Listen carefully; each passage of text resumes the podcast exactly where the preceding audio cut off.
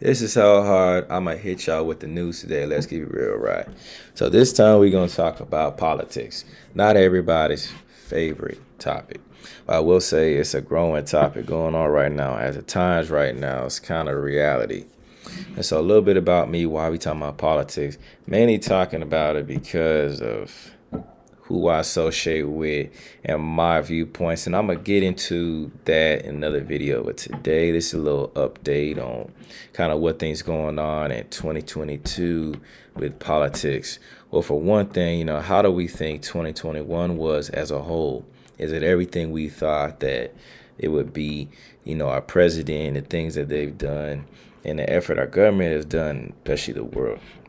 Let's think about what we coming into with 2022 we now are in inflation, which we can't do nothing about it. You know, it is what it is. You know, you know, buy your food, buy your gas. You know, but it's gone up high, really higher than normal, and it is, you know, coincidence that, excuse me, that it happened to be under President Joe Biden in this region that we all know, um, is not doing what they need to do.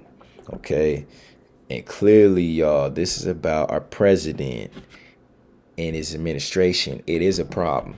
If you don't see it as a problem, then I guess you need to look between the corners. You know what I'm saying? You need to really look and see what's going on. For one, the economy is not getting any better. Okay. It's going to be continued, infl- continued inflation till things go the way they go. I mean, it is what it is. Clearly, food is going up. It's not going to go down unless we get what? Those supply chains back in order. And the problem with that is who's continuing to let that be a problem. Surprised that the United States does not take more action and to get more supplies in the United States, as well as the rise of prices. It goes to COVID, Rona, and all of its effects. And another part that feels important, we got to talk about the food shortages, you know what I'm saying, well as the job shortages. I've gone to stores. I'm sure you guys have gone to some stores. There's some empty shelves. Why is that? Because supplies are not coming in the stores, right?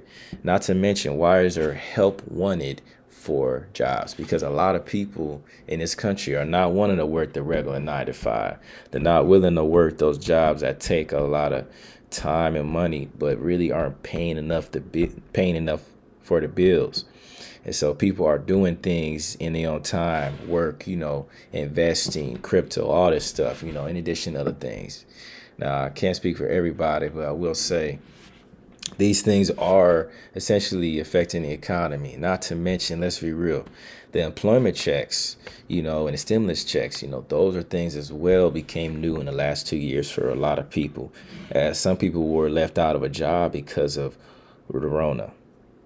And so the Rona definitely affected a lot of people, and really this these part of the pol- political, and I'm probably gonna make it more societal, because I don't want to be too political. Just keep it straight. What it is, it is what it is. What can we do about it? That's what I'm here for. So we're gonna just dive into like you know things important about what's going on and my thoughts on it. But these next few minutes is gonna talk about our President Joe Biden. Look. There's a reason why, guys, we call Joe Biden for a nickname called Let's Go Brandon. Does anybody know what that means? Let me tell you what that means. I'm not giving you specific description of all the people involved in this scene, but I will say look it up. So it all started with a reporter interviewing a guy. I think it was a NASCAR driver, at least one of them. And um, in the crowd of these NASCAR races, the, the crowd was saying, F Joe Biden. I mean, they were ranting it like it was saying go team.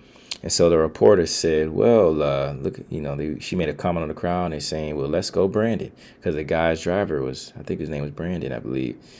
Um, and so pretty much that started that way. Now everybody's saying, "Let's go Brandon."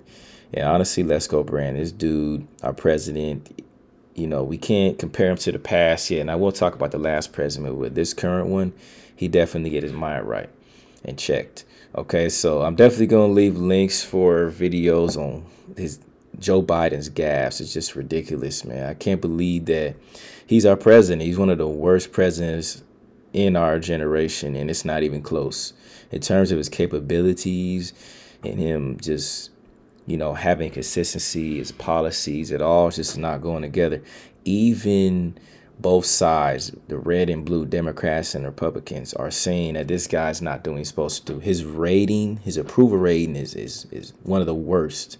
And they're comparing this guy to Jimmy Carter. If you know history, being compared to Jimmy Carter is not a good thing. So I'm gonna leave it up, y'all, going a little bit a minute over. So this is the politics. We can talk more about what's going on. Thank you guys, and uh, y'all enjoy your week.